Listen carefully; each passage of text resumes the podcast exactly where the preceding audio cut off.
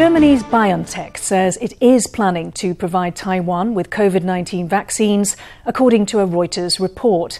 The news comes a day after Taiwan Health Minister Chen Shizhong stated that an earlier deal with the pharmaceutical had fallen through due to outside forces. The company said it's committed to ending the pandemic for people around the world and that discussions were ongoing. Let's go now to the Health Minister. 那我们相信 BioTech 哈一定会排除万难哈，那及时签署合约哈，与台湾一起哈终结疫情。I believe BioNTech will work out the difficulties and get an agreement signed in a timely manner to jointly bring an end to this pandemic with Taiwan. Taiwanese semiconductors are in demand all over the world, and this is a good thing. However, that and the issue of vaccines are two totally separate issues. BioNTech has taken the initiative and expressed its goodwill. We hope that we can go back to the original contract and see it to completion. Taiwan plans to secure a total of 30 million vaccine doses.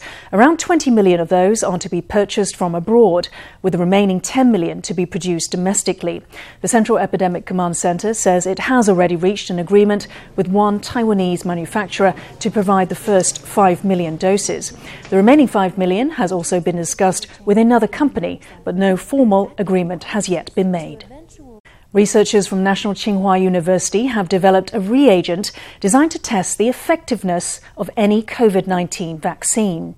After the vaccine is administered, the reagent detects the presence of any antibodies, delivering results in just 15 minutes. That's especially useful as the COVID vaccines developed so far offer varying levels of protection against the disease. Pipette in hand, the clinician transfers a few drops of liquid on the test strip. The reagent in the device can detect COVID 19 antibodies, providing a result in just 15 minutes. The reagent can be used 7 to 10 days after a COVID 19 jab to check whether it has been effective. 确诊的病人或是施打疫苗之后的民众。 We look into the blood plasma of people with COVID or people who've been administered a COVID vaccine. It can tell us how high the concentration of antibodies is. For example, if there are a lot of antibodies, that means the vaccine has begun offering protection. If antibody levels are low, then it means that the vaccine hasn't had a protective effect. There's one major difference between this testing method and previous ones. Other methods require patients' blood samples to be processed to separate the plasma from the blood, which can often take up to one day. Costs for that can range in the thousands of NT. In contrast, this rapid test works with untreated blood. It yields a result in just 15 minutes and costs only a couple hundred NT be they imported or developed in Taiwan, we're going to get vaccines at some point, so we're researching this beforehand. The professor says that although vaccination hasn't yet started in Taiwan, making sure Taiwan is ready is a must for researchers. He hopes the findings can help Taiwan's vaccination program unfold smoothly while giving peace of mind to the public. Now, did your high school have its own fighter jets? At one high school in Hualien, that's exactly what's on offer.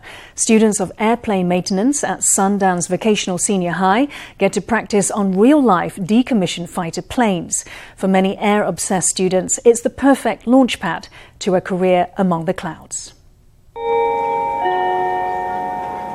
A small propeller aircraft sits in the schoolyard. Hidden in the shed, two more F 5 fighter planes. It's a startling sight for visitors and a boon for students. At Sundance Vocational Senior High, we have three fighter planes one F 104, one F 5E, and one F 5B. When we first established this department, we were the only one in Hualien. We wanted to train a new generation of maintenance workers. As the teacher carefully explains the working of the aircraft, students watch, wrapped in concentration, keen not to miss anything. The department was open to bolster Taiwan's airplane maintenance capacity, and the utmost care was taken to secure good teaching resources. That's why, apart from the three planes in the yard, the school also boasts a helicopter and many engines for students to practice on. In the beginning, I thought it was quite special to study airplane maintenance. Sundance is the only one in all eastern Taiwan, and also I'm quite interested in airplanes. So I thought I'd try studying this. I want to apply to an Air Force Academy and become a soldier. The unique educational offering at Sundance is a big draw for many plane loving students, some of whom will go on to use these skills in their careers. Academia Sinica researchers say genetic testing could be a good way to prevent diseases like cancer and stroke in patients with certain gene mutations. In a recent study, they found that 3.1% of Taiwan's population could carry a mutation that predisposes them to cancer. They say that if the carriers of the gene are detected early, that would allow them to change their lifestyles and get treatments early on to protect themselves against disease. Widespread genetic testing can be the key to better medical care, according to a research team by Academia Sinica led by Kwok Pui-Yan. The team analyzed genetic data from more than 100,000 individuals in the Taiwan Biobank and found that more than 20% of the people are mutation carriers of autosomal recessive conditions such as thalassemia and albinism.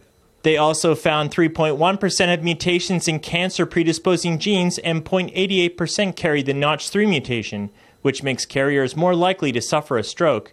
The paper has been published in an international journal, Genomic Medicine. That is to say, people that carry these genes may be more likely to get cancer. Watching one's diet closely could be a way to prevent the disease. Testing could let people detect it sooner and get treatment earlier on. Experts say changing one's habits and early screening can minimize the risk of contracting cancer. Meanwhile, the study estimates that around 230,000 people in Taiwan carry the Notch3 mutation, which increases the likelihood of strokes in small vessels in the brain. It's a hereditary small vessel condition that can cause strokes. We speculate that a part of dementia patients might have developed the disease from many small vessel strokes. Strokes generally strike people aged 45 to 55, but carriers of the mutation are many times more likely to suffer a stroke at just 20 years of age. Experts say genetic testing can allow people to detect disease causing mutations early to reduce risk and get treatment as soon as possible. Taipei's Xinyi district is famous for its nightclubs and is often seen as a youth district. But one granny nearing 70 is challenging that. Mrs. Duan was always a keen dancer, but now she's taking up clubbing. With moves to bring the house down, she's won the hearts of her fellow clubbers and the nickname Nightclub Granny. 动动动，安尼跳，跟他们年轻人跳。If you met Granny Duan on the street, her grey hair and sensible outfit wouldn't raise an eyebrow. But when the sun goes down, she shows off quite another side to her character. Yeah, yeah, yeah, yeah. Welcome to the dance floor. The sweet granny next door can't stop her dancing feet once she's in the club. Approaching her 70th year, Granny Duan is a VIP in Xinyi and has won the hearts of many younger co-clubbers. Many of the Xinyi Club's district's biggest party people know and love her. When they see their granny, they pay the bill. And the PR people, they escort me inside. If you bring out your phone, she'll show you some of her best moves. You wouldn't guess she's 68. Known outside the club as Duan Jingwei, she was a passionate dancer in her youth, frequenting ballrooms for over 30 years. She's tied the knot twice and divorced twice, and now she knows that life is for living. I like fast music, just needs to be fast, then I go off. Granny Duan said her round trip to Xinyi's clubs takes three hours, but she's there five nights a week. She doesn't touch alcohol but will stop off for a glass of orange juice and a midnight snack with fellow dancers on her way home. Who says fun has an age limit? This granny shows it's never too late to live just how your heart tells you. Gourds like pumpkins and squash have been grown and eaten by human civilization for thousands of years. But did you know they've also been carved and made into art for just as long? Traditional Taiwanese art is full of wordplay, and the gourd is no exception, benefiting from association with the ideas of blessings and prosperity. Now, a carving master from rural Kaohsiung is bringing this traditional art to the world relief sculpture, open work, calligraphy, and painting. Each gourd is a unique and exquisite work of art that can be admired for hours. This pattern is a classical symbol of good luck. In Mandarin Chinese, the name of this pattern rhymes with the word gourd. The vine branches symbolize a long line of descendants. so this carving is rich with wordplay. It's a symbol of happiness and fecundity. After completing military service as a young man, He Mingxian threw himself into the art of gourd carving. It's a big industry in Kaohsiung's Shanling Township. When I started to set up the gourd carving industry here, I was hoping to bring business to this farming village to bring prosperity and vibrancy. Traditionally, farmers here grow gourds and melons. With the carving, all we're doing is increasing the value of these gourds, which are originally quite low in value. His carvings intertwine elements from many cultures China, the West, the Middle East, and Japan, giving them a sophisticated global signature. He says that over one year, 100 hectares of fields planted with gourds can produce artworks valued at 1 billion NT. So I've been doing a lot to get into the European market this year. If we can take gourds to Europe, gain recognition for the exquisite artwork of Shanling Township there, well, then our market's just grown massively. Gourd carvings have stood the test of time and provide a stage on which each generation can express its own genius. Shanling Township is just the latest in a long line of farming communities that have good cause to be proud of their produce. As the Taiwanese language is less and less widely spoken, many become determined to do all they can to keep it alive. One restaurant in Yilan conducts all its business in Taiwanese, with menus, orders, and even background music all contributing to the local atmosphere. And customers say the dishes, made in classic style, are worth coming back for. A little of the house sauce, a spoonful of fish floss. This classic rice dish is the real McCoy, it went down well with this gentleman. I finished it in seconds. I'm going to order a second bowl. The texture's great, the meat's not too hard or too soft, it's just right. I love it, delicious. That rice and toppings dish is the restaurant specialty, but they also do all kinds of Taiwanese favorites.